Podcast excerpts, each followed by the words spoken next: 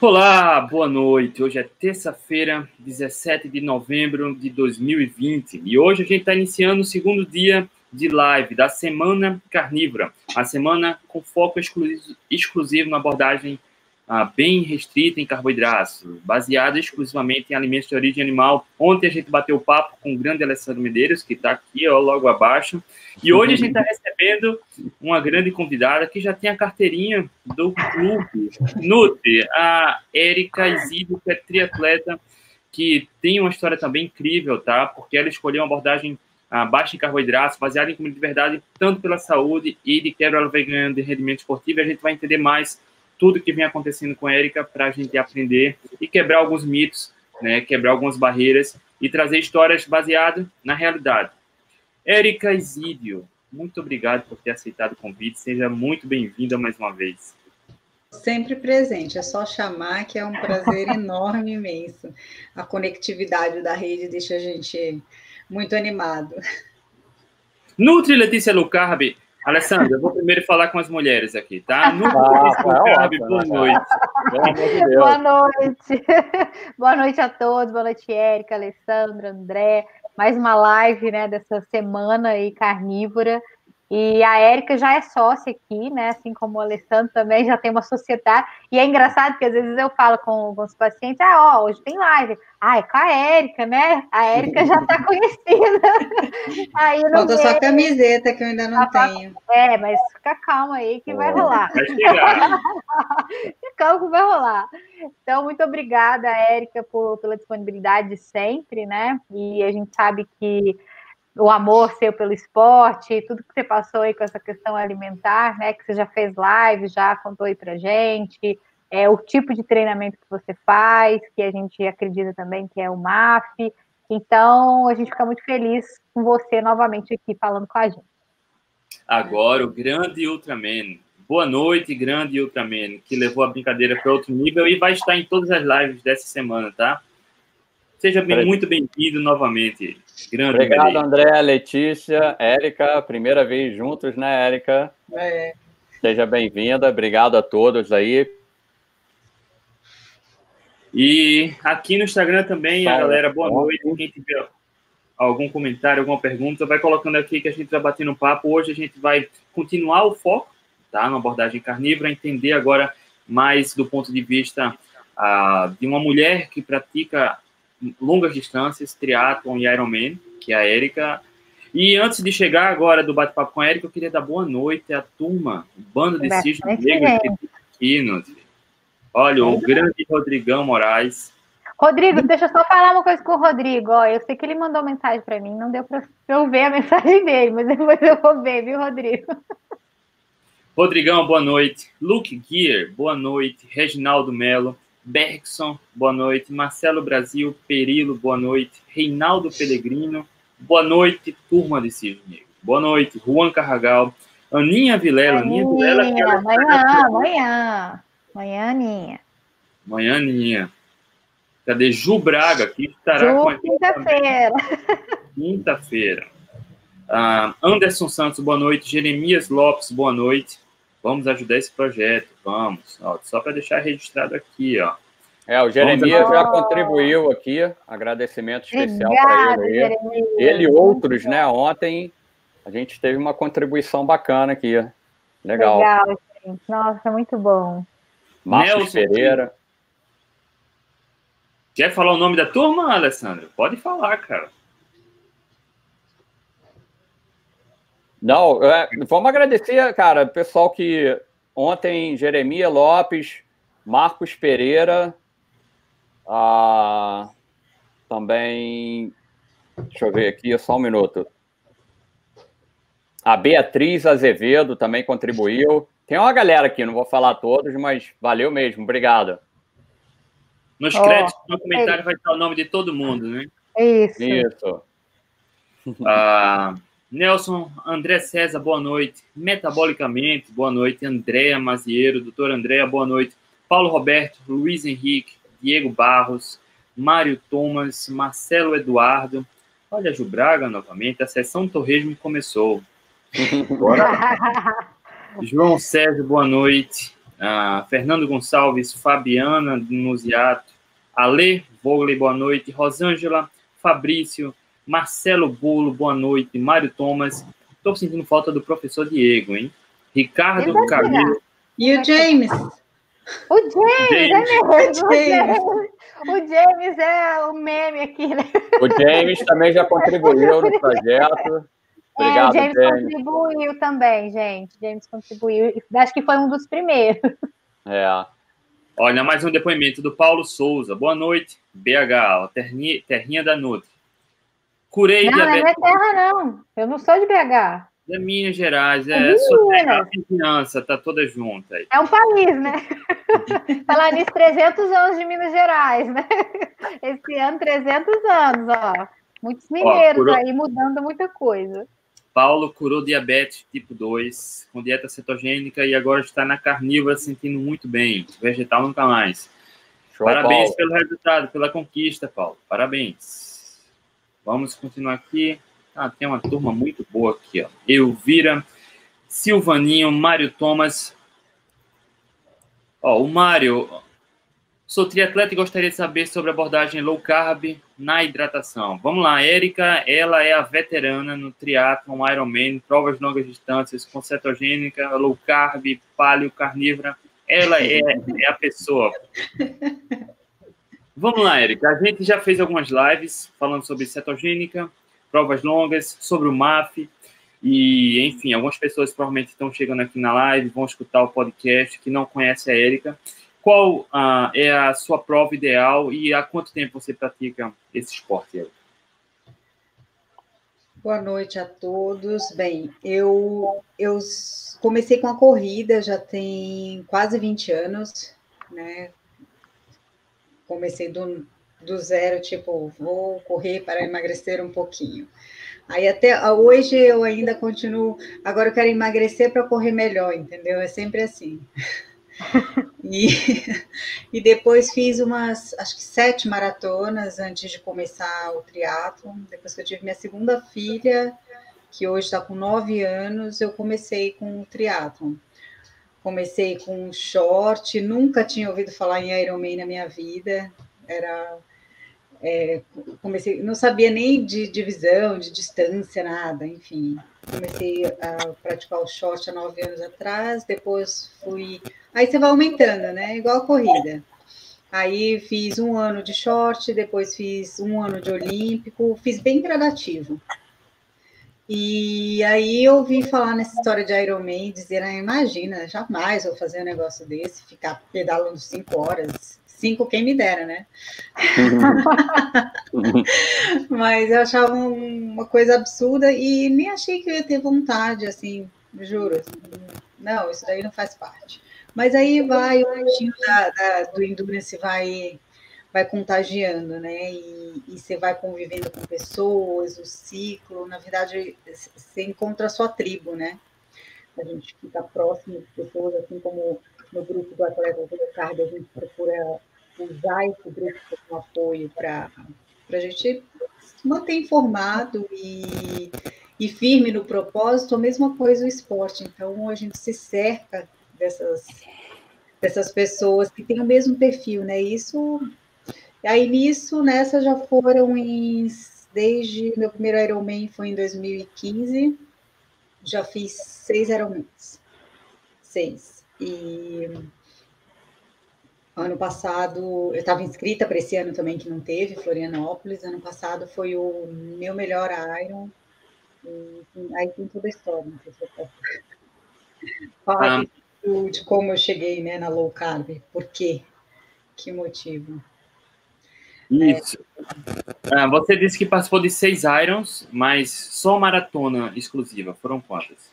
Só a maratona foram sete, sete maratonas. Fui para Boston na época ainda que é, ainda não era essa. Agora com tanta rede social tão forte, eu lembro 2015, né? é, mas é, era relativamente. Agora depois virou um negócio de unicórnio, unicórnio, unicórnio, uma loucura pelo unicórnio. Aí nessa depois que eu fui para Boston, peguei o índice. É, umas três vezes, fui para Boston mesmo, é, eu peguei o para voltar, mas aí eu comecei a, a me dedicar mais ao triatlo, porque eu sempre, eu queria tudo, né? Eu queria o melhor dos mundos. Eu, eu queria melhorar na bike, melhorar no triatlo, mas queria bater meus, meu RP em maratona. Aí depois que eu fiz uma prova bem boa de maratona, assim, o que eu queria, e eu digo, não, agora eu vou fazer triatlon mesmo. E aí eu não, não parei mais, assim, para fazer maratona pura. Aí foram seis maratonas no Iron. Isso há quase duas décadas, né? Mas e você começou nessas provas longas e tinha aquele conhecimento bem forte de que o carboidrato, a gel de carboidrato, e era com muito carboidrato. Muito, sempre muito, géis, é... Eu já, eu já sou dessa geração mais Nutella, né? Porque o, o, Alessandro deve ser da geração raiz, que, que assim, eu tive treinador que dizia que eles levavam bala juquinha, yeah. É. bala de goma, não existia assim. Não gel, existia gel. Coisas, não, né? Não. Isso era, era raiz mesmo. Uhum. Mas sim, sempre bastante carboidrato e a cada tanto tempo, a cada meia hora, a cada 40 minutos. E enquanto eu fiz maratona, é, triatlon até meio Iron, eu nunca tive problema, assim, durante a prova com a quantidade de carboidrato. Sempre normal, tranquilo, mas sempre era aquela coisa, treinava, treinava, treinava e não perdia uma grama. E ficava só inchada, inchada. E aí, quando eu comecei a fazer as provas de Ironman, que veio essa, essa grande dificuldade para mim, porque tem gente que não sente nada, né? A dificuldade, na verdade, demorou até descobrir o que, que era. Chegava no, no, na, na maratona do Iron, que eu já estava o quê? Com umas seis, sete, mais de oito horas de prova, a primeira hora da corrida de, do, da maratona do Iron, que era a nona hora, mais ou menos, eu até que estava bem, estava assim, me sentindo bem. Mas depois disso, sempre acontecia dor no estômago, eu não conseguia mais, eu não conseguia mais pôr para dentro nada, gel, levava um monte, né? Lógico, imagina. E, e era é, uma coisa engraçada aqui na a gente, eu, por exemplo, vai correr, aí você procura o short que tem a maior quantidade de bolsas. Uhum. Eu preciso levar um monte de gel, tem que caber tudo nos bolsos, né? Então era uma loucura. A, a cinta, no, no triatlo a gente usa muito o número de peito, aquela uma cinta com uma bolsinha. Gente, Isso. uma bolsinha é assim, ó. e os géis, assim, só que Pulando para fora, né? E quando caía, então, a dor de barriga que dava, meu Deus, perdi um gel, perdi. e só que sempre sobrava na maratona porque eu não conseguia mais digerir. E aí na, a corrida sempre era o meu esporte de base, então era o que eu, eu era corria relativamente bem. E eu não conseguia replicar isso no, no, no, no Iron, não digo nem no triatlo em si, mas no Iron, porque eu sentia dores no estômago. A gente se prepara, treina pra caramba para sentir, pode sentir cãibra, é, contratura, dor no pé, dor no joelho, né? Mas no estômago era o meu problema.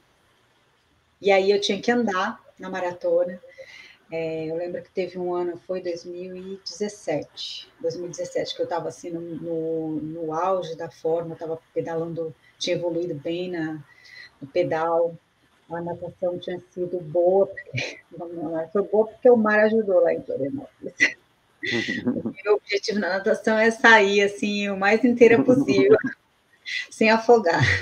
E estava super bem, sabe, quando você termina, você não deve saber, você ter, faz um pedal consistente, aí você pensa, hoje é o dia, sabe? Você pensa assim.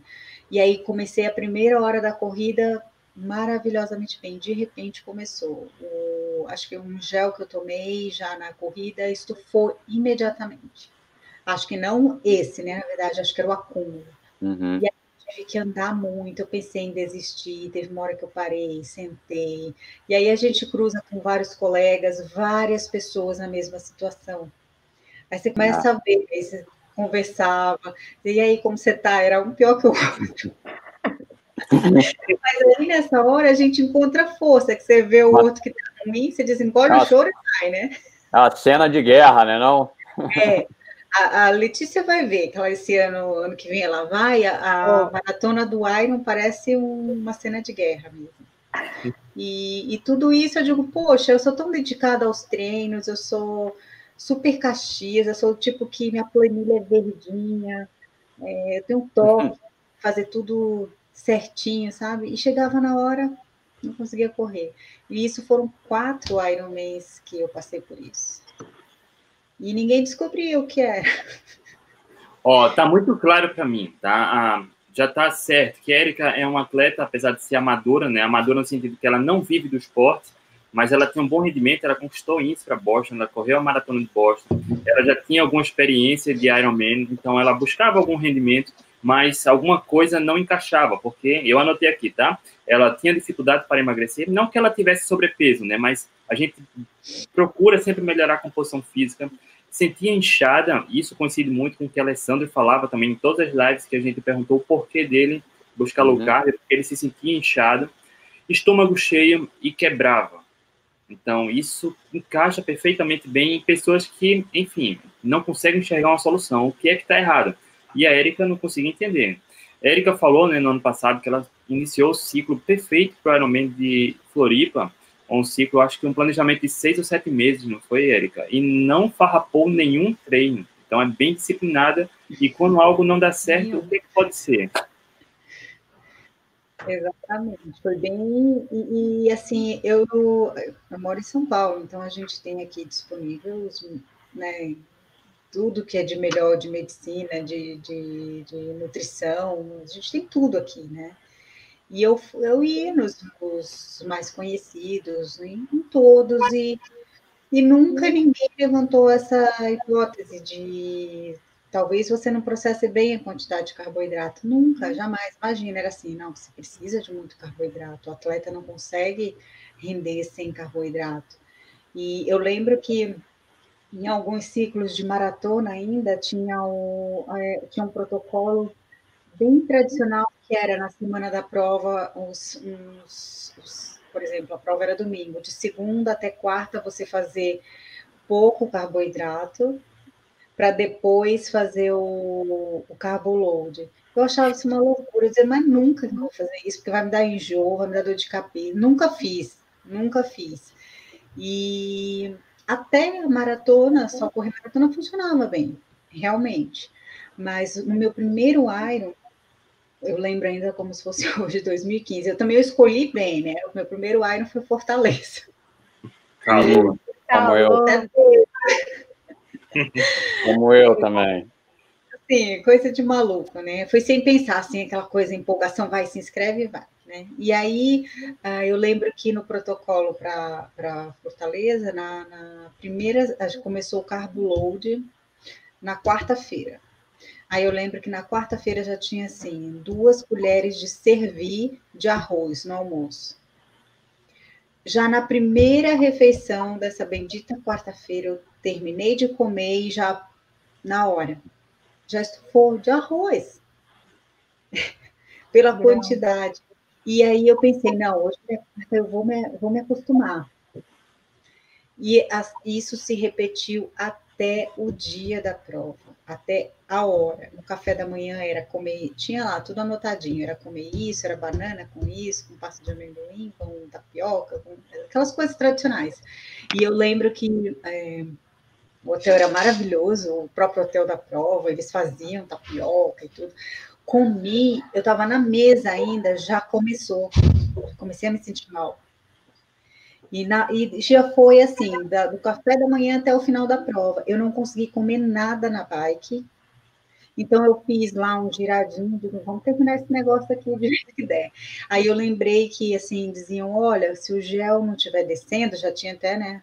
Se o gel não estiver descendo, põe um pouco e põe um pouco de água e fica com ele assim na boca, de, é, até derreter. Porque não descia, gente um não, não descia, então eu ficava com ele na boca lá, como se fosse uma bala tentando que descesse alguma coisa. E aí, lógico que faltou energia, porque eu não era, não era certo adaptada, e a maratona foi sobrevivência, mas eu terminei. Isso é triste, Érica, porque a gente vê que você fica tentando insistir no erro, né? Algo que não está funcionando. Não tá e o problema não é da estratégia. A gente pensa que é com a gente, né? O que é que, tá, que eu estou fazendo errado? Nutri, é, cada vez mais a gente vê histórias como essa, né? Atletas que é, ficam é. insistindo no erro, não quer, não se permite pensar um pouco fora da caixa, insiste, não, carboidrato é essencial e acaba sempre acontecendo a mesma coisa. É, eu acho que a maioria dos atletas chegam por, por aí, né? Eu não consigo comer, tomar essa quantidade de gel, né? Começa a perceber que tem algo estranho. É né? uma quantidade excessiva de suplementos. Tem que assim, cada 30 minutos tem que tomar um gel, né? Como assim? Uma quantidade muito grande. O tanto de, de comida que acaba tendo que comer durante o dia, né? Acaba essa, as diretrizes nutricionais que preconizam aí a alimentação a cada três horas, e se você é um atleta, se você é esportista, você tem que comer uma quantidade muito grande, né? Esse percentual é muito grande de carboidrato. Então, é muito comum a gente ver esses relatos, né? De que é, o atleta não está se sentindo bem, e eu acho assim, é uma forma do corpo pedir socorro, né? Não está entrando, mas a gente está empurrando goela abaixo, o corpo já não aguenta mais muitos passam mal, tem diarreia, vômito no meio da, né, da, da prova, é muito comum a gente ver isso, né, Você pessoal? Vai ver isso ano que vem. O pessoal relata, né, que, né, vai para baixo, vai para cima, e assim, porque essa quantidade é muito chega uma hora que o, o, o próprio o intestino ele não consegue absorver, não tem absorção, né, então aquela coisa, entrou, bateu, valeu, ou para cima ou para baixo, e, e, isso é muito, isso acontece demais. Aí a gente vai falar, né, com, com os profissionais que trabalham com nutrição esportiva. Aí não, mas o, o atleta precisa de carboidrato. Poxa, mas ele não está se sentindo bem, né? E aí, com hoje, aí, graças a Deus, o Alessandro quebrou esse paradigma, né? Que demonstra, né, que o atleta não precisa do, do carboidrato, né? Dieta carnívoro zero carboidrato. Então, ou seja, não que um gel numa prova, né, de forma estratégica, mas por, não chega nem aos pés do que, que é, né, é prescrito para o atleta, mas às vezes um gel pode ser interessante, tal, dependendo do objetivo que ele tem, mas é super possível o atleta finalizar a prova sem nada.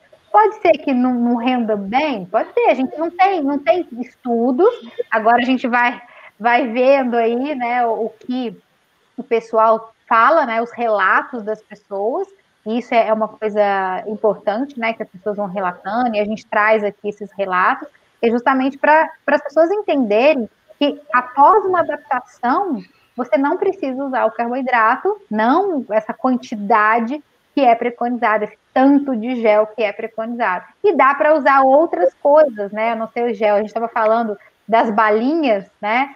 Que o Alessandro usava lá na época raiz dele, o que acontece? Esses géis de carboidrato, basicamente. É, é a mesma coisa, né? É a mesma coisa. E às vezes você vai pagar num negócio caríssimo, não sei nem quanto que custa um, um negocinho de gel. Poxa, então eu prefiro comprar balinha, porque a. Um dólar, um dólar é. a seis tá é. bem. então, é assim.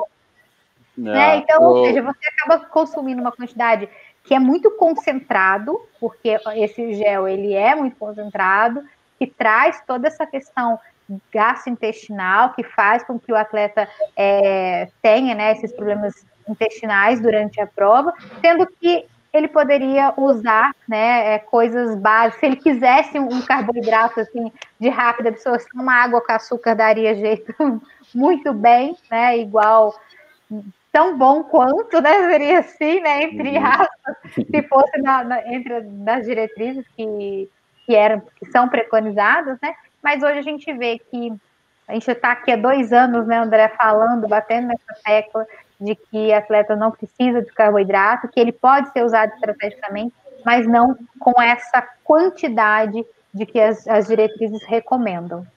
E tem os que toleram e tá tudo bem, né? O que a gente tá vem mostrando aqui um tá caminho tá alternativo para pessoas como nós aqui que não se dão bem com essa enxurrada de géis. E a gente tá vendo os comentários aqui, ó, do, do Rodrigão, que no desafio do Rio ele usou gel, Gatorade e hoje no treino até 30 km ele vai só com água. E a gente vê cada vez mais exemplos, pessoas que se libertam dessas dependências e vai bem. A Ju está falando exatamente isso também, que demora, as pessoas demoram muito a acreditar, né, dos distúrbios causados justamente por essa alimentação com excesso de carboidratos. E o Diego também, ó, ele sentiu dores horríveis no estômago durante a prova por conta de géis. Pôs tudo para fora, enfim, e hoje nunca mais géis. E, é, e essas coisas de pôr para fora, é, uma, é um sinal do corpo. A gente ignora os sinais do nosso corpo. Então, assim, já está sentindo dor, já está botando para fora. Você quer colocar mais, pra, quer mais carboidrato para dentro, né? É, é, é, são esses sinais que eu acho que, que acaba o atleta ou mesmo o profissional que está orientando é, não, não vê, né? Eu sempre falo e eu vou falar novamente, acho que vou falar isso em todas as lives. Você é o maior especialista de você. Então, se você não está sentindo bem, aquela estratégia não está sendo legal, inclusive estratégia low carb, que pode acontecer de você não se dar bem e está tudo bem, você tem que se entender, entender as, as, as respostas do seu corpo. Você está fazendo uma prova ou está fazendo um treino e aquilo não está dando resultado, tá muito pelo contrário, está te trazendo um monte de malefícios gastrointestinais, diarreias, é, vômitos, tem alguma coisa errada aí. Então a gente tem que se tornar especialista na gente. E aí quando a gente entra com uma abordagem que é, né, que é pró-inflamatória, que é dieta low carb, cetogênica e carnívora, as pessoas começam depois do período de adaptação, começam a se sentir livres, porque putz, 30 quilômetros ali que o Rodrigo fez, eu fiz 30 quilômetros só com água, né? Ou seja, Mas bem pro gosto faz dentro do bolso, porque você precisa né, um tanto de, de suplementos, mas você começa o quê? A dar atenção para o esporte, a dar atenção para o seu treino. Não fica, eu brinco com meus pacientes, você vai fazer piquenique ou você vai treinar? Qual que é a ideia? Então, isso também é uma coisa que te liberta, porque o, o foco acaba ficando para o treino realmente.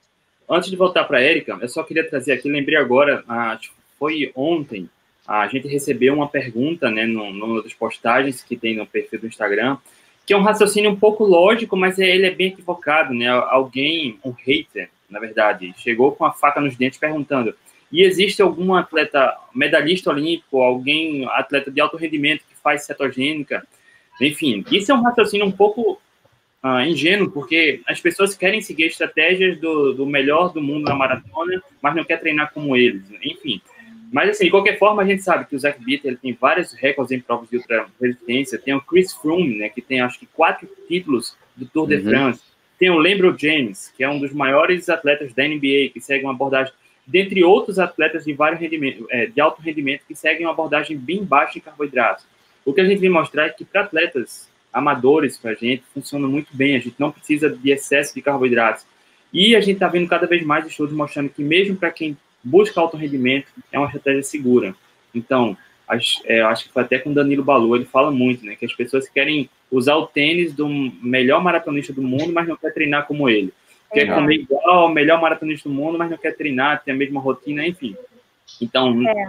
vamos pensar um pouco fora da caixa, se permitir. É, e geralmente, né, essas pessoas, esses atletas de alto rendimento, eles têm uma resistência grande ao carboidrato, né?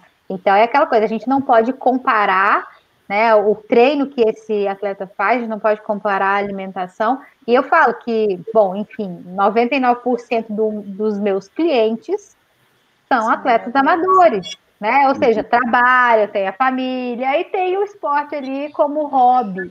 Então, ou seja, quem, quem nós somos, né? Nós somos aquele é, atleta de elite ou nós somos amadores? Tem que pensar, né? O que, que a gente qual é o tipo de atleta, e o que a gente vê é que a low carb, ela, além de trazer essa questão da performance, de né, melhorar no bolso aí, não ter que ficar gastando com esse monte de, de suplementos e tudo mais, ela também traz uma longevidade no esporte, que eu acho que é o que a maioria dos amadores querem, né? É, ou seja, aí no esporte até, pelo menos eu penso assim, até quando não puder mais, até quando não der conta. Né? Então, é, eu acho que pensando numa abordagem assim, com uma alimentação mais limpa, é muito melhor num aspecto geral, num contexto geral do atleta. Tem comentário, Sandra? É, tem que dar tempo ao tempo também, né, André? Esse hater aí, ele tá meio que perdido na história, porque essa onda só está começando agora, né? Nós somos. Também. Vamos Não, colocar. Tá tudo bem. É, tá tudo é, bem. Tá tudo bem, é isso, é, tá tudo bem, cada um na sua, mas é, daqui a pouco vão surgir mais e vão ver campeões olímpicos, mundiais aí, com essa abordagem louca. Não tem como, porque é ciência, é a nossa natureza, né? E é legal o que a Érica falou no, na minha primeira prova também no, de Iron foi em Cozumel, Érica. Olha, tá vendo? Sou é louca, quero fazer essa prova. Ela é terrível é também. É lindíssimo. Ela é lindíssima. Eu fui para assim, para nadar naquele mar lá que, pelo amor de Deus, a coisa mais linda do mundo, né?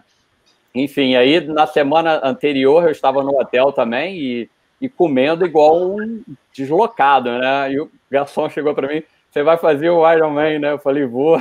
Ele é come, come mesmo, come tudo aqui, tudo ali. E no final também você vê as pessoas não conseguindo nem descer um, um, um, degrau da escada, né? Como eu, né? E outros. Ah, aquele ali fez, aquele ali não fez. Aquele... Sabe exatamente quem acabou e quem não acabou um Iron. É impressionante. E, na, é, e quando eu comecei, só um minuto, André, quando eu comecei o carboidrato em gel, uma, um carboidrato assim, era muito caro. Era muito caro. A gente salvava aquilo como se fosse ouro dentro das nossas provas. Era muito caro. Açúcar, era uma... cara. E era, era um açúcar. É, e depois veio aquele saco de, de maltodextrina, né, que era vendido, aí vendia aquele sacão que a gente comprava aquilo como se fosse um saco de arroz de casa, sabe? Cara, um açucão. Era na água. Era ainda é assim, né? Malto ainda vende de sacão. Era é. bem Érica, e como era a recuperação após essas provas sofridas, longas, cheias de carboidratos?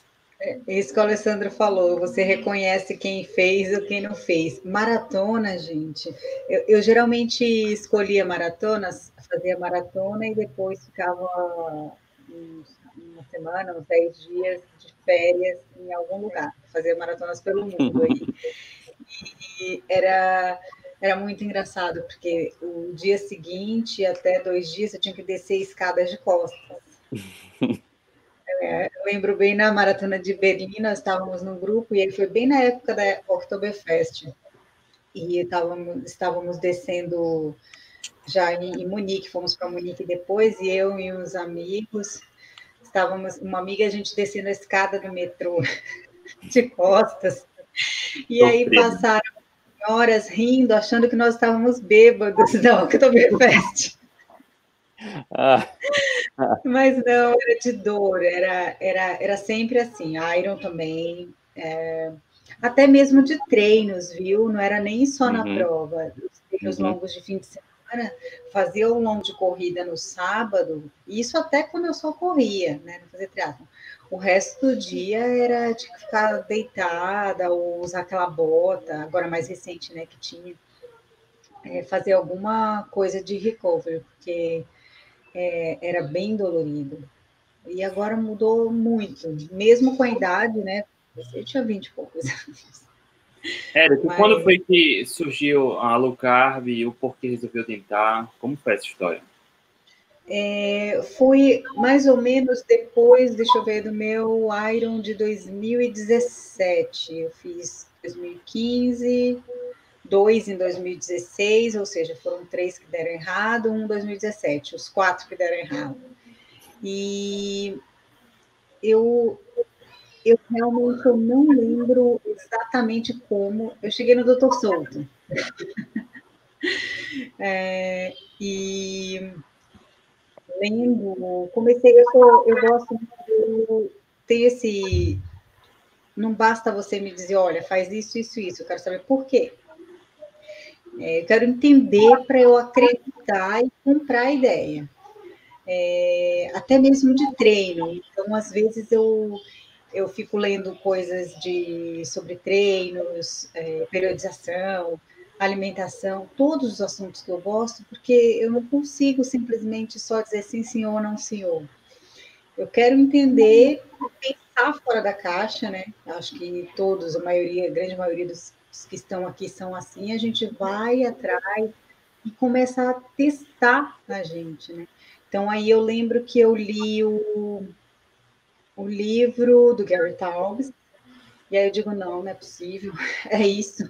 Eu lembro que foi no fim de ano, acho que foi final de 2016, 16, isso, acho que foi mais ou menos isso. E aí eu disse, não, eu vou testar esse negócio. Aí meu marido disse, você vai morrer do coração. Primeira Porque coisa que as pessoas... É bem com ovos à vontade. Aí ele disse: você vai entorpir suas artérias, você vai. Eu falei, calma, eu vou fazer o teste em mim. Se eu, se eu se der alguma coisa errada, tá, aí, vai ficar pensão, seguro. Falando isso, mas é, é, e resolvi testar. Né, de e, é, nunca me imaginei sem carboidrato. Uh, eu não vou dizer que eu não gosto, que eu gosto, mas a princípio foi por isso. Quando eu comecei a ler aquilo, eu comecei a pensar, nossa, em relação à saúde. E aí vai mudando toda a visão, porque a princípio era só pela prova. Queria a prova redonda, sem incômodos. Só que isso foi muito mais além. Porque se fosse só para aquele momento, eu ainda fiquei um ano assim, fazia, aí fazia a prova, e depois, sabe, é, chutava o balde, vão final de ano, vou aproveitar, né, mas a coisa vai tomando uma proporção quando vira um estilo de vida e você convive com pessoas que pensam parecido com você, que hoje tudo já rótulos. Então, é, as minhas filhas até dizem, ai, a mamãe já vai dizer que tem açúcar. Eu falei, leia o rótulo. Eu, assim, porque realmente você começa a dizer, gente, eu passei tanto tempo gastando com, com light, mil grãos, com isso, com aquilo. E, assim, eu não vou dizer que eu não gosto, eu não vou dizer que eventualmente eu não como, mas hoje eu penso mais no questão de saúde e longevidade. Então, eu digo, Aí eu comecei a ler Barriga de Trigo, Dieta da Mente, o do Gary Taubes, aí cheguei no livro do, do marxismo. Primal Endurance. Dele eu cheguei no, no filme Afetone. É, é uma rede, né? É tudo... Está tudo conectado. Exato. E uma coisa foi puxando a outra. É, foi foi assim, Aí viu foi... a possibilidade da low carb no esporte, né? Sem comprometer o rendimento. Exato, porque assim, é, minha prova, do Alessandro, Iron, Ultraman, essas provas, é, como até o, o, treinador o Roberto Lemos falou, a gente usa, a gente faz ali na zona 2, na zona aeróbia, é a zona de queima de gordura. Então, lógico, a gente, alguns treinos a gente vai fazer acima disso, vai, mas a prova, o dia, nem mesmo o, o, profissional vai fazer diferente disso, só que a zona 2 dele, o pace dele, a potência dele é muito superior à, à nossa, mas ele está na zona dele de queima de gordura. E, e isso, assim, é como você falou, é, é possível fazer uma prova inteira dessa sem? Lógico que é. 100 milhas que o Alessandro fez é muito mais desafiador que um Ironman, porque a corrida machuca mais. Né? Uhum. Aquela batida ali é muito mais duro do que um Iron. Quando me falavam assim, ah, a maratona do Iron não tem nada a ver com a maratona pura, eu dizia, como assim? Realmente, é muito diferente. É, é, a gente já está cansado, fadigado. Uhum. Então, se eu for precisar prova longa como, como Ironman de substrato energético posso usar gordura, que até, até quem tem um percentual de gordura baixíssimo, que não é o meu caso, tem aí um, um tanque cheio, né, para usar na prova. E isso, é, eu uso essa estratégia do, do Train Low, Complete High, né, então, eu, no dia da prova eu uso, sim, mas muito, acho que nem um quinto do que eu usava. E aí, por conta disso, não vem o desconforto. É, o último Iron é, foi assim, eu saí para correr aí, ai meu Deus, em uma hora da maratona vai começar a doer a cabeça, né? Aí, 10 quilômetros não estava doendo. Eu digo, ai meu Deus, não está doendo. Cada volta não está. Sabe aquilo, não estava acreditando? E, e deu um gás, uma felicidade de não sentir aquele incômodo. que, nossa, o que, eu, o que descia bem nos postos era laranja cortada e sal. Era isso que descia bem. E, e foi assim. Era o sal de cozinha que eles, eles dão mesmo o saquinho de sal na, no posto, uhum. e a laranja e água. E tomei dois géis na maratona. Agora, no Airo inteiro, acho que foram quatro ou cinco géis, imagina? 11 horas de prova para mim. É, foi sensacional. Aí a gente termina assim, é cara de novo. O ano passado, você seguiu o protocolo de treinamento, acho que a grande maior parte do tempo na abordagem cetogênica, né? Isso, isso. Eu fiz os treinos, assim, todos os meus treinos, geralmente eu já fazia em jejum, é, mas até no ciclo anterior, eu fazia no máximo duas horas e meia, mais ou menos, 100% em jejum. Eu ainda, depois disso, em treinos superiores a isso, eu usava é, o que eu ia usar na prova. Por exemplo, na bike, como eu não queria usar gel, é, eu levei salamito, caju, é, comidinhas assim, sabe?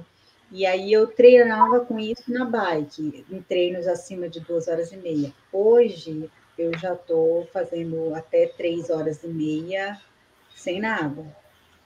Então, eu estou indo assim, na prova é, é, diferente. O Alessandro fez um, um vai fazer, né, o Ultraman, fez as 100 milhas para provar que isso era possível, né? Uhum. Mas, é, no meu caso, como eu, eu quero é, melhorar o meu próprio resultado, é, no dia da prova eu vou usar, mas eu uhum. não vou estar dependente dele, que é bem diferente. Né? Vai ser aquela, aquele uso estratégico. Exato. Isso eu começo já a fazer nos treinos, né? Já os treinos mais longos. Mais longos, já. Mais longos só. A Erika falou um negócio que eu lembrei agora do teste lá do, do estudo Fester, né, que é o que a gente fala sempre, que compara via biópsia glicogênio muscular dos atletas adaptados com aquele grupo que consome muito carboidrato. E é importante ressaltar que esse é um estudo controlado com atletas que têm o mesmo perfil, no sentido de que são atletas de alto rendimento, ah, que estão habituados a competir em prova de 80 a 160 quilômetros. E o interessante é que o Zach Bitter, ele participou desse teste, foi um dos sujeitos ah, que foi estudado, e ele foi o atleta que mais oxidou a gordura durante o teste de três horas de esteira. Aí tem duas coisas que eu queria ressaltar. No, no livro Primal Endurance, é, o Mark Sisson fala que durante as três horas da esteira, ele 98% do tempo ele usou a gordura corporal como fonte de energia majoritária, tá? E ele estava na zona 2 aeróbica, como a Erika falou, e o pace médio dele ali, Erika, se não me engano, foi 4,19 na zona 2. Do Zach Isso, usando Uau. 91% da energia da gordura corporal. Então, não é à toa né, que esse processo de cetoadaptação a, favorece, é. a, torna o camarada muito bom usar a gordura como fonte de energia, e por isso ele tem recordes em provas de 12 horas, de 24 horas, ele é recordista de prova de 100 milhas, 100 quilômetros. Então, enfim, o que a gente vem pregando aqui, que essa enxurrada de carboidratos, talvez para muitas pessoas atrapalhe mais do que ajude. E esse ano, Érica chegou na carnívora. Conta um pouco dessa história, Érica. O porquê da carnívora e eu estou sabendo também que tem muito jejum rolando por aí também.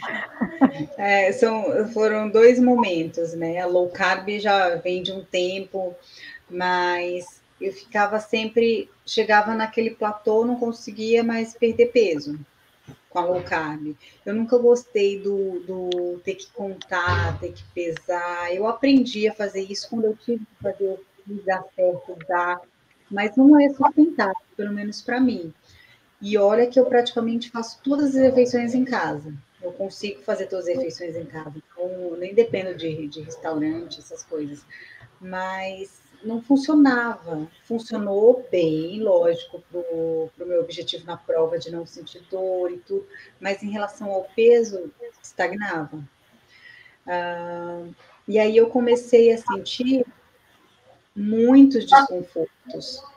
E ano passado, foi, é que esse ano está tão estranho que a gente. Hoje eu, eu falei, em 2018, ano passado, É, eu, foi ano passado, eu tive quatro otites durante o ano. É, eu tive otite, coisa que eu nunca tive na vida, tive quatro. E eu pensava, nossa, é por causa da piscina. Bom, mas eu nato já há mais de 10 anos, né? Mas uhum. comecei a ter otites repetitivas, comecei a ter descamações na pele, começava, irritava, coçava e ficava descamado. É, descamação na região dos, do, do, das pálpebras, e várias coisas eu, eu estufava na hora, eu sentia dor, dor de verdade, assim, é, dor no estômago, daquelas que tem que correr procurando tomar sal de fruta, porque até para respirar dói. E isso comendo coisas locais saudáveis, né? O máximo legumes, verduras. E aí que a gente chegou num, numa possibilidade de, de, de um diagnóstico possível de síndrome do intestino irritável. E aí, não, como não existe assim, um, um exame clínico, né, é, laboratorial, né, se tem ou se não tem, vou, vou fazer o teste. Eu adoro testar as coisas comigo e eu topo e vou, né? Uhum. E e foi um desafio, porque eu, eu já tinha percebido que lácteos me, me davam reações inflamatórias, acne, principalmente. Eu comecei a associar também as otites, tudo, inflamação, né? Eu, agora na, na pandemia, eu fiquei, eu fiz uns exercícios errados em casa com elástico e deu é, uma inflamação que se chama alguma coisa de tenista, no cotovelo aqui. E é uma dor horrível que eu não conseguia levantar uma, segurar uma xícara. É um tipo de tendinopatia, enfim. Mas de exercício errado. E isso já estava. Começou em junho, junho, é, meados de maio, maio, junho, julho, o negócio doendo que dormindo latejava, inflamado. Mas a gente não passa, era gelo, era passava pomada, anti-inflamatório, tudo e nada. Aí digo, bem, vou fazer o teste. Eu anotei todos os sintomas que eu estava sentindo, né? E tirei foto das descrições, demonstrações nos olhos aqui, digo, vou fazer esse acompanhamento, esse teste comigo. E aí a gente fez, fez o protocolo de excluir os alimentos FODMAPs, né? Que eu comia brócolis, couve-flor, que na low carb tem muita receita com tudo você usa, né? Não pode comer arroz com couve-flor. Pode comer farinha com couve-flor. Tudo é couve-flor. E, me, eu me sentia mal. Comecei a me sentir mal com o abacate. Aí, tudo que eu ia olhar estava na lista desses benditos FODMAPs. E aí, eu, eu teste. Eu fiz o teste e vou tirar lácteos e os FODMAPs por 30 dias pelo menos por quatro semanas, vamos ver como o meu corpo reage. Aí eu ficava pensando, eu já tinha, já tinha ouvido a experiência da Aninha, tudo, mas a Aninha seca e é bem pior, né? Aí eu pensava, nossa, gente, mas começou a carne. E sem lácteos, ainda sem uns queijinhos. Eu estava assim, quase impossível. a, a, a, primeira semana, assim, segunda, não foi fácil. Não, não vou dizer que foi assim numa boa, mas pela. É, como é que se diz? Era a vontade, né? Só que aí eu comecei a focar no é, comer até a saciedade e percebendo o que ia melhorando dos sintomas. E em três semanas, vários dos sintomas que eu, que eu, que eu tinha notado foram sumindo. Então, uh, hoje eu estou mais ou menos como a Aninha falou. Está indo tudo tão bem que permanecer. Eu não estou mais tão radical, porque, por exemplo, a gente viajei para o sítio, meu marido faz pizza no forno a lenha maravilhosa, mas eu estava nesse período de compromisso comigo dos 30 dias, eu não comi. Eu comecei, né? Você tem que explicar, olha, porque se eu furar e der alguma coisa, eu não vou saber o que foi, enfim. Fiz bonitinho. É, e glúten, para mim também. Também senti que a retirada, nossa, esses sintomas todos sumiram. Nenhum desconforto abdominal, Nada do que eu como, não sinto nada. E, e aí, assim, é, para essa parte, eu acho que eu me empenhei, eu acho não, com certeza, que eu me empenhei mesmo, foi pela questão da saúde.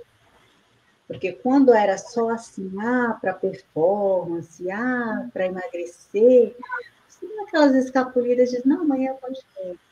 Mas quando é, se tratou assim, do, do meu bem-estar mesmo, eu disse, não, eu preciso descobrir o que, que é. E aí, eu fui de, tira foi do Maps, tira lácteos, tira glúten, o que, que sobra? sobra o que a espécie humana consumir na maior parte do tempo, né? É, simples. E, é, e, e assim, para os para os treinos no começo, aí esse foi legal, porque o meu treinador está bem alinhado. Quando eu falei para ele que eu ia fazer, eu já expliquei só, se os treinos não renderem, eu vou tentar, põe aí, eu tento fazer. E eu fui muito por percepção, né? No início, é, Tava um cansaço terrível. Eu até troquei uns áudios com o Alessandro, enchi mesmo a paciência dele. eu até perguntei para você, André, eu digo, eu fiz carne, eu fiz cetogênica, mas eu nunca senti tanto cansaço, sono e fadiga como eu senti na, no início da, da carnívora. É, como a gente estava falando aqui antes de começar. Se a gente não fizesse esporte nenhum, ou fizesse aquele basiquinho lá meia hora todo dia, que, que perfeito, é o né? suficiente né? para saúde, né? É, a gente ia ser perfeito, não ia sentir essa fadiga toda. Acontece que meus treinos continuaram, três horas, três horas e meia, quatro horas de bike no fim de semana, duas horas de corrida, treinos intervalados de vez em quando. Então, tudo isso e para o triatlon só o quê? Quando pergunto quantos dias você treina? Sete. É, isso é interessante trazer esse relato, né? É, é, você, inclusive, fez uma postagem no Instagram bem recentemente falando algo nesse sentido, de que muitas pessoas querem ter o resultado, uma melhora na saúde, mas não estão dispostas a tirar aquilo que adoece né? Foi mais ou menos nisso. É, então, as pessoas começam a tratar o sintoma, mas não vão direto na causa, né? Quando você vê que tem que muitas vezes que abrir mão de alguns alimentos que são até saborosos, todo mundo gosta, mas é em prol da saúde, as pessoas preferem se medicar do que ir direto na causa. E como você está se sentindo nesse período, Érica? Ai, estou super feliz. É, assim, e onde eu posso, eu vou falando, a gente começa a falar e querer, querer que as pessoas acreditem e testem, né? Tenha pelo menos a curiosidade. Ai, eu vou testar para depois dar a minha opinião. Não aí não vão, vão seguir aqueles que dizem que nós somos loucos, né? Você fala que está fazendo a dieta carnívora, a pessoa já pensa que é um canibal, né? Uhum. Mas né? A pessoa já fica assustada, assim, como assim, carnívoro? E, e, não é fácil, socialmente, eu digo assim, às vezes é mais com as pessoas que estão próximas a gente, né? Parentes mesmo, né? É, é, eu não sou do tipo que eu saio falando assim, olha, eu estou fazendo isso, isso e isso. Não, eu faço na minha, só que com família e tal, você, você acaba vendo, você, vai, você não vai comer isso, você não vai comer aquilo. Ah, mas o contexto social ele é difícil em todos os aspectos. Você se veste branco, vão falar mal. Você se veste é. preto, vão falar mal. Você emagrece, falam mal. Você engorda, fala mal. Você ah. é, põe um prato cheio de vegetais e pouca carne, falam mal. É, compartilha um prato com muito, muita carne e pouco vegetal, falam mal. Enfim, é, a gente tem que aprender com isso, né? né? A sua louca do ovo, pode faltar tudo aqui nessa casa, mas ovo até nesse já sabe, não come o último ovo da mamãe. Érica, eu lembro, eu lembro que você reclamou sobre enxaqueca também, teve um final. Ah, enxaqueca, isso, é, super eu estava tendo umas enxaquecas recorrentes. Eu, é, antes de começar, eu tive 10 dias seguidos de enxaqueca. Não senti mais nem dor de cabeça sei nem que, graças a Deus, assim, é, pensando na, na, na, saúde, gente, eu, eu fiquei Fiquei apaixonada. A Aninha está dando certo, vamos continuar. Hoje, é, como eu, vou, eu me inscrevi nessa prova, que vai ser dia. Me inscrevi para o Challenge Floripa, que é a distância de meio Ironman, que vai ser 13 de dezembro. E aí os treinos mudaram um pouquinho, né? Porque já tem quatro, faltam quatro semanas só. Então, estou tendo uns treinos um pouco mais intensos. Então, agora eu comecei a, a, alinhar isso e colocar algum carboidrato, mas algum que eu digo, uma porção de batata doce ou de batata normal, porque a batata doce está nos FODMAPs. Tá ela não. Por isso, agora eu entendi porque que quando eu comia, principalmente a cozida, eu comia, parece que ficava aqui, ó, preso. É, então, assim, ou uma batata, um arroz, mas sempre com a carne, mas só no jantar da véspera. No dia do treino, não.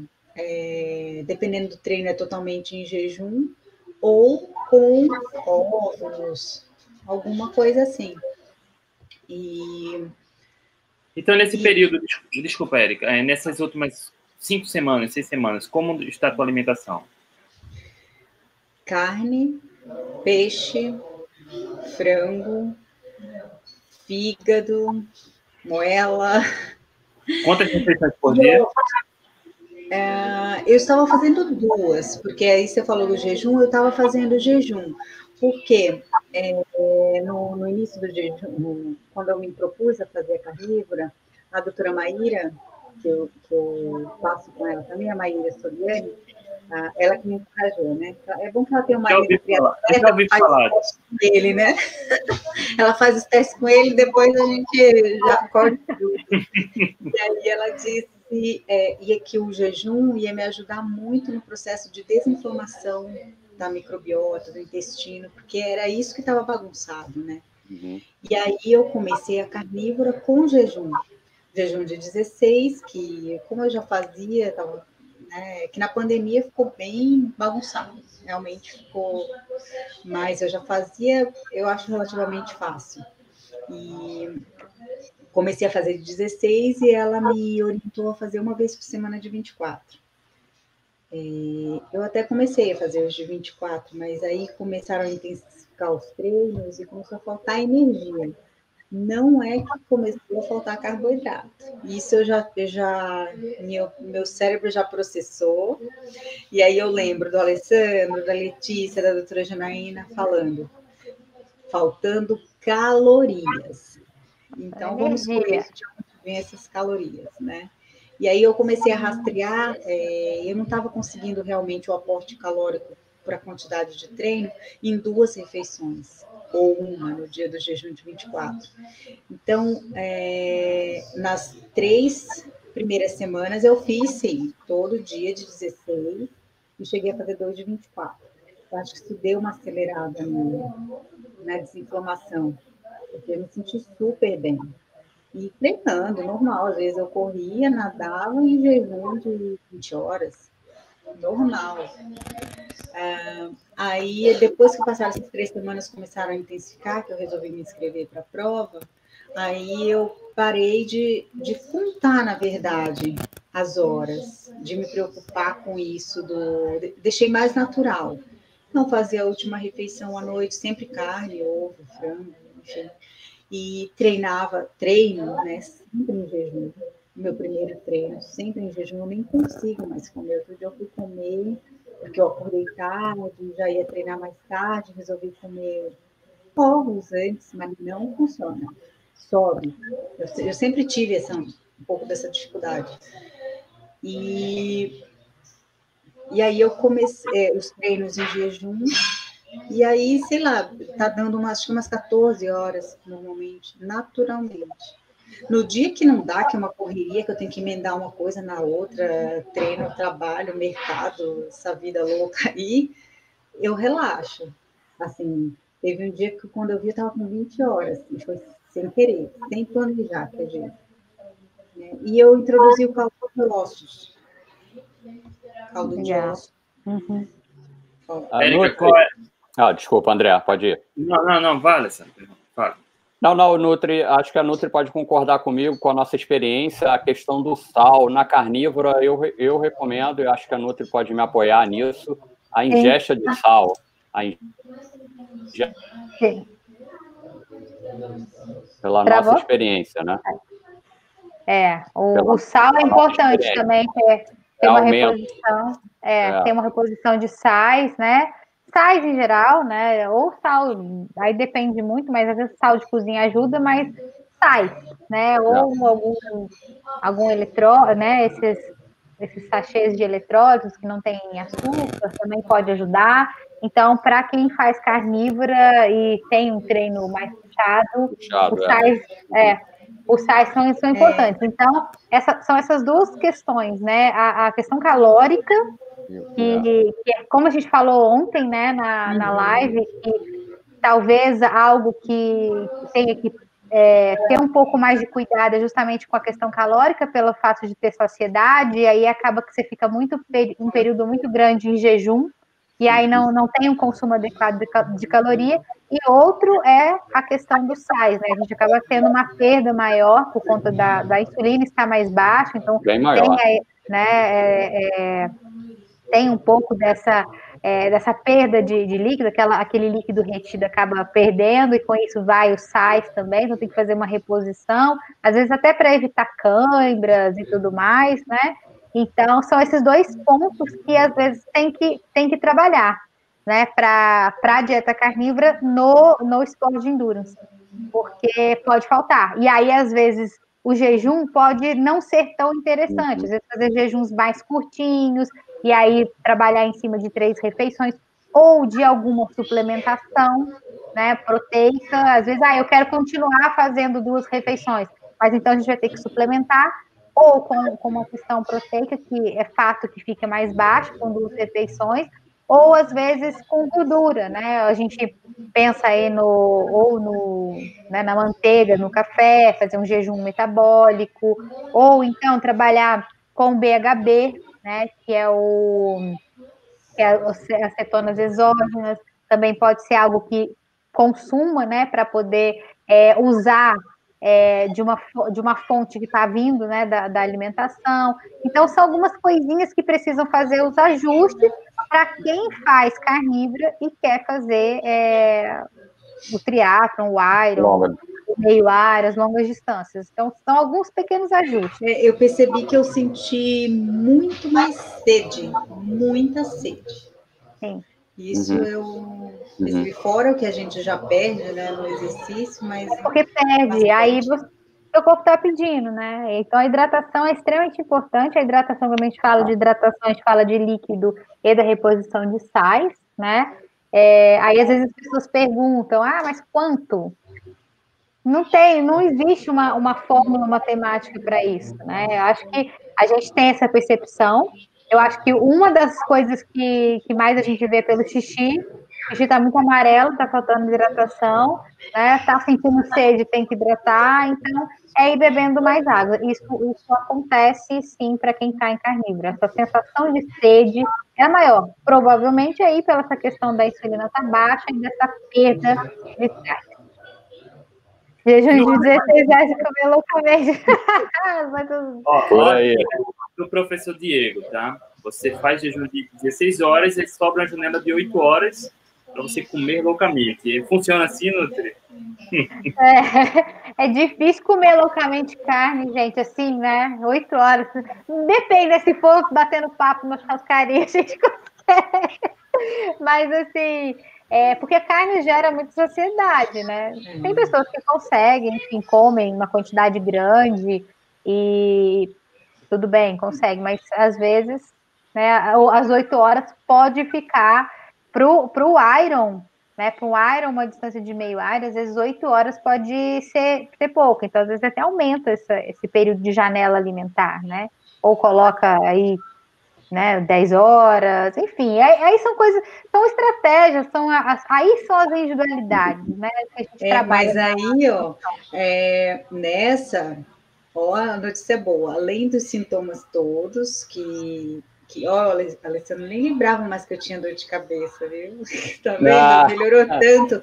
É por isso que eu, viu, eu cheguei... Eu adoro receber mensagem de vocês por isso. É, eu cheguei num peso que eu não, che... não, não tinha há mais de dois anos. Que legal. É, ainda não estou no peso ideal que, né, meta para fazer o Iron, mas para ter ideia, eu, eu, há mais de dois anos, ou seja, o Iron que eu fiz o meu recorde pessoal no passado, eu estava mais pesada do que eu estou hoje. Isso em comecei no final de setembro, carnívora. Foi com carnívora, assim. E sem e dois, sofrer, sem e dois quilos E dois quilos no Iron faz a diferença. Na maratona. Pelo amor de Deus, em cima da bike também. Quando você de pensa assim que isso vai me, vai, vai me fazer baixar alguns segundos no, no pace, né? E você multiplica por 42 quilômetros, vale a pena. Érica, qual vai ser a grande prova de 2021? Já tem? 2021 tem, já tenho três provas, mas a principal vai ser o Ironman Florianópolis de novo, que acho que foi a Nilza isso. Estará comigo lá. É Núzia, Núzia, estaremos lá. E vai ser o Iron em maio, uh, mas vou fazer o meio de. Já estou inscrita, né? Que transferiu de Punta em março. Uh, tem o meio de São Paulo, 60.3 São Paulo, também já estou inscrita. Estou cheia de prova. E quem sabe eu, eu, eu convenço o treinador a colocar uma maratona aí para tentar um índice de novo, já que agora a gente quer unicórnio de novo. ó, ó o, o, Rodrigão aí, ó. Rodrigão, eu soube que o Alessandro vai fechar uma churrascaria, tá? É... eu só soube. Cara, vai ter, vai ter churrasco todos os dias, velho. É, Legal isso, hein? Eu tenho medo de assistir, eu tenho medo de assistir, porque eu já ouvi falar de muita gente que vai assistir o Iron Man e sair de lá já se inscrevendo. então eu tenho medo. vamos embora de ver um aí. Vai ser, um, é vai ser um, um, ônibus de staff para Para mim é perto, né? Eu já fiz lá o que? Revezamento no né, Ubatuba, não teve um teve uma, um meio lá em Ubatuba. É. É, ano, ano retrasado foi long distance Ubatuba.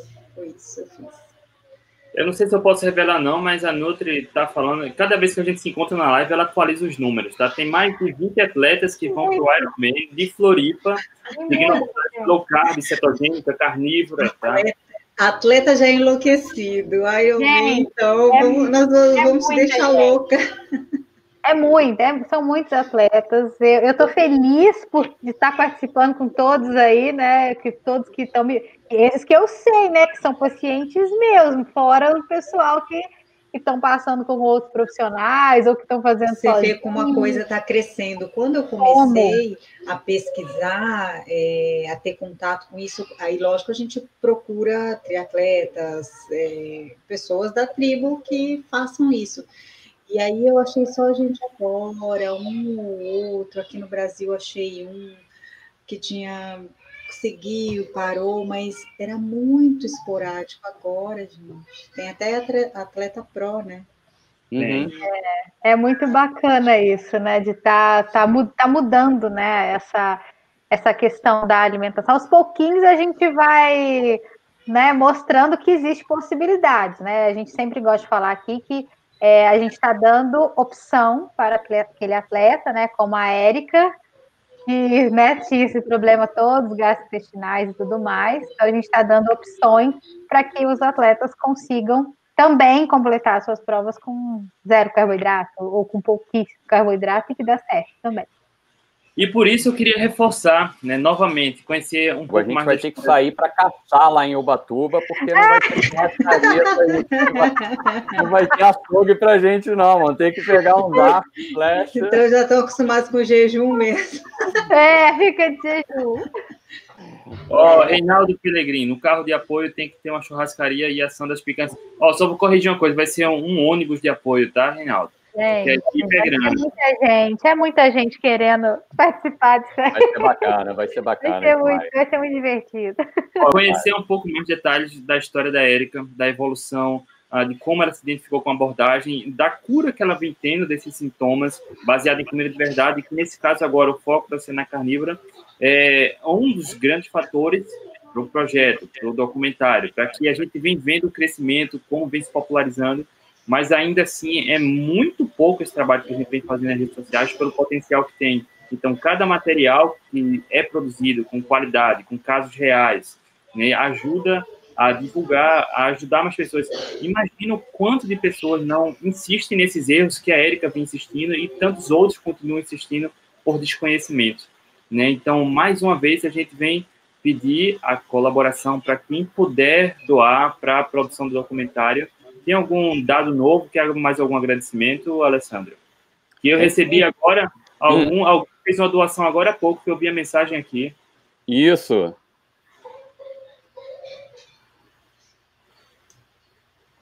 É o Lima Diego, Barros. Diego, Diego Lima Diego Barros. Barros. Isso. Fez, fez aqui a doação de 300 dólares, Diego. Não, 300 reais, desculpa. 300 reais. Mais vale demais também. Ô, Diego, valeu. Obrigadão. Obrigada, gente. Nossa, que legal. Muito bom. Show de bola. Muito bom. E, e, a gente reforça, ó, o link está na descrição. Tá? Quem puder ajudar, ajudar de com doação, ajuda. Quem puder ajudar na divulgação, ajuda. Então, é importante que isso se difunda, né? Divulgue e alcance mais pessoas. Para quem puder ajudar, enfim, vai ser incrível. Imagina quantas pessoas não podem ter esse bem, mesmo benefício que a Erika está tendo e que amanhã a gente vai bater um papo com a Aninha Vilela que ela já está há cerca de dois anos, é isso, Nutri, na carnívora? Eu acho que mais, hein, Aninha? Se manifeste aí. A Ana já está veteranaça na dieta carnívora. E, e, ela e acho que vem complementar essa, essa questão da Érica, né? Dessa, dessa parte toda gastrointestinal, né? Pela, pela questão da doença celíaca. Então é um complemento. Amanhã é um complemento todo da, da live de hoje. A Laia, é, você mesmo, Ana. Foi lá eu, você mesmo. E ela postou umas receitas lindas, né? Lindas, eu mando mensagem para a Aninha, por favor, como Não, faz isso? Aninha... Porque eu sou zero à esquerda na cozinha. Tem que ser assim. E a Aninha, assim, eu, eu fiquei na casa dela. Então, ela realmente é carnívoro, gente. Era. E assim, a bicha sabe fazer os barangandã lá. É bom, viu? A cozinha que é uma beleza. Nutri, ó, é, responder uma pergunta aqui que é um medo também por, enfim, é, fazendo carnívoro ou low carb, corre o risco de aumentar o colesterol? A pergunta é do Carlos Antônio Rocha. Ele, essa pergunta ela é um pouco perigosa, né? Porque corre o risco de aumentar o colesterol como se aumentar o colesterol fosse algo fosse ruim. É, é, é, complexo de responder, porque às vezes pode aumentar, mas isso não significa que está ruim. Existem outros marcadores que devem ser é visto, né, na, quando a gente tem um exame de sangue, não é só o colesterol total, existem as frações, existem os triglicérides, existe o contexto de vida do, do paciente, né? Então, tudo isso deve ser visto de uma forma ampla ali, né? Não é só simplesmente pegar um exame e olhar ali e medicar, né? Então, a gente tem que ter um pouco de é, senso crítico quando esse colesterol está alto ou está baixo, né? Hoje já se sabe que é melhor ter o colesterol um pouco mais alto do que o colesterol baixo, inclusive até é, na questão do Alzheimer, né? A gente tem, tem visto que quanto mais baixo o colesterol, mais propensão aí às, às doenças neurológicas. Então, ou seja, é um negócio que a gente tem que ver num, num, num aspecto amplo.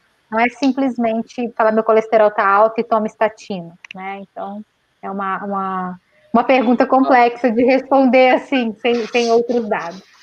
André, recomendo o livro Gordura Sem Medo, da Nina Taixa. Nina Taixa, é. é. Explica legal para você.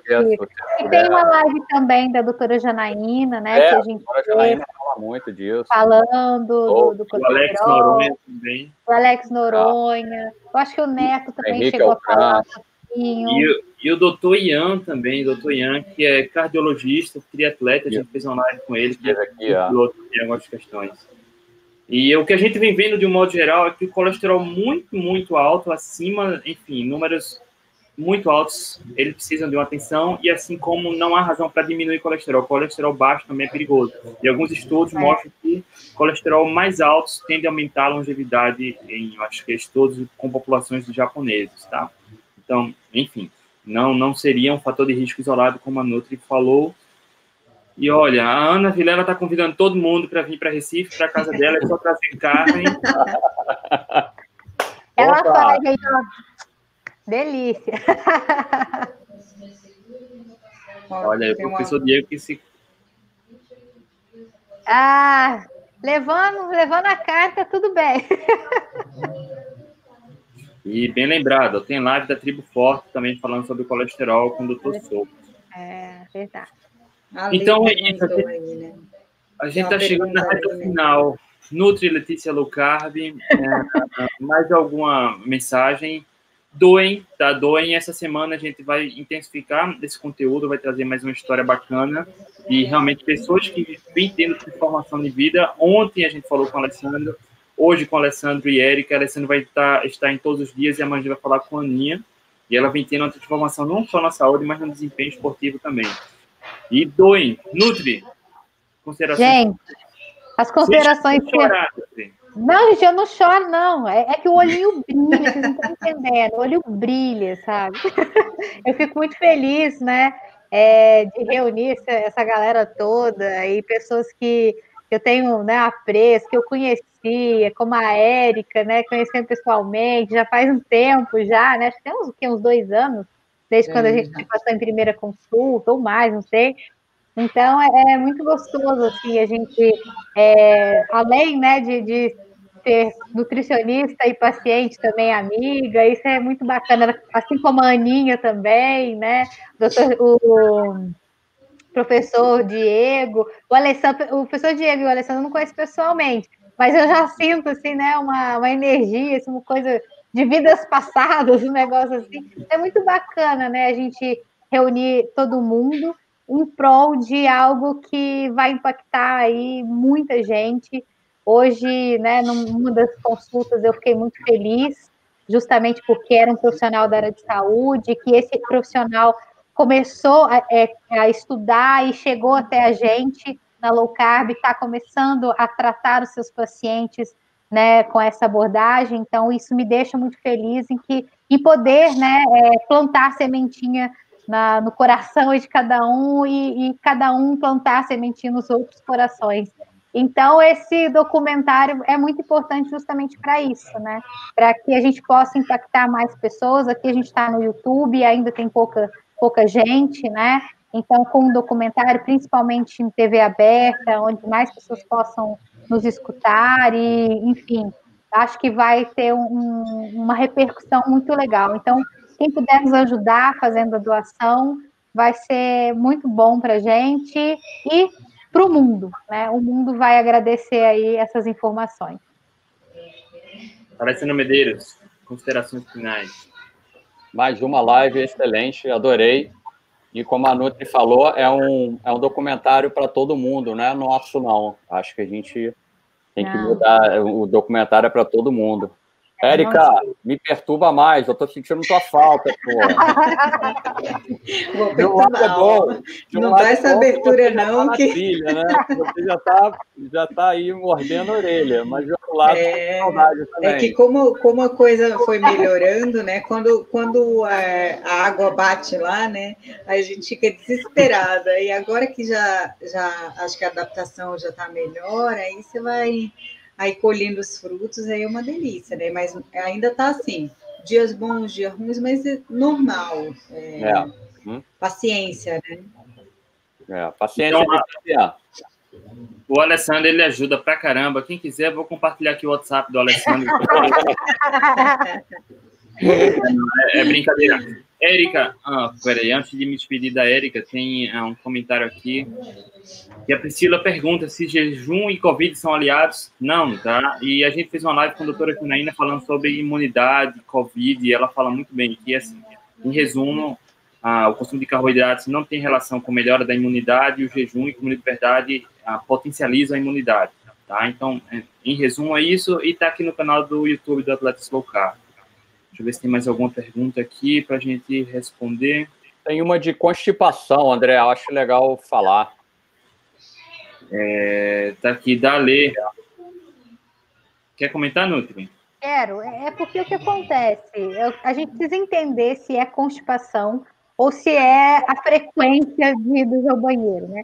Porque o que acontece muitas vezes é que, pelo fato da dieta carnívora não, não, não ter resíduo, a pessoa acaba indo menos vezes ao banheiro. Às vezes pula um, pula dois dias. Então tem que entender como é que está o aspecto da, das fezes, né? Se está endurecido, se está causando é, gases, se a barriga está tendo desconforto na barriga, ou se é só frequência, tá? Porque como não, não, não gera resíduo, então não tem o que sair, né? Então demora um pouquinho mais. Então tem que ver essa, essa relação. Ou é, é, a, é a frequência, ou está né, é ressecado, que está te causando algum problema. Então, sempre verificar isso. Érica, mais uma vez, muito obrigado pelo seu tempo, por estar colaborando ricamente com essa semana e trazendo a sua história, mais uma vez, com mais detalhes que eu também não conhecia. Obrigado, Érica. Imagina, contem sempre comigo, estou sempre por aqui. É um prazer. Obrigado a todos, boa noite, até amanhã. Tchau, tchau. Até amanhã, até mais. Tchau, tchau gente. Tchau, tchau.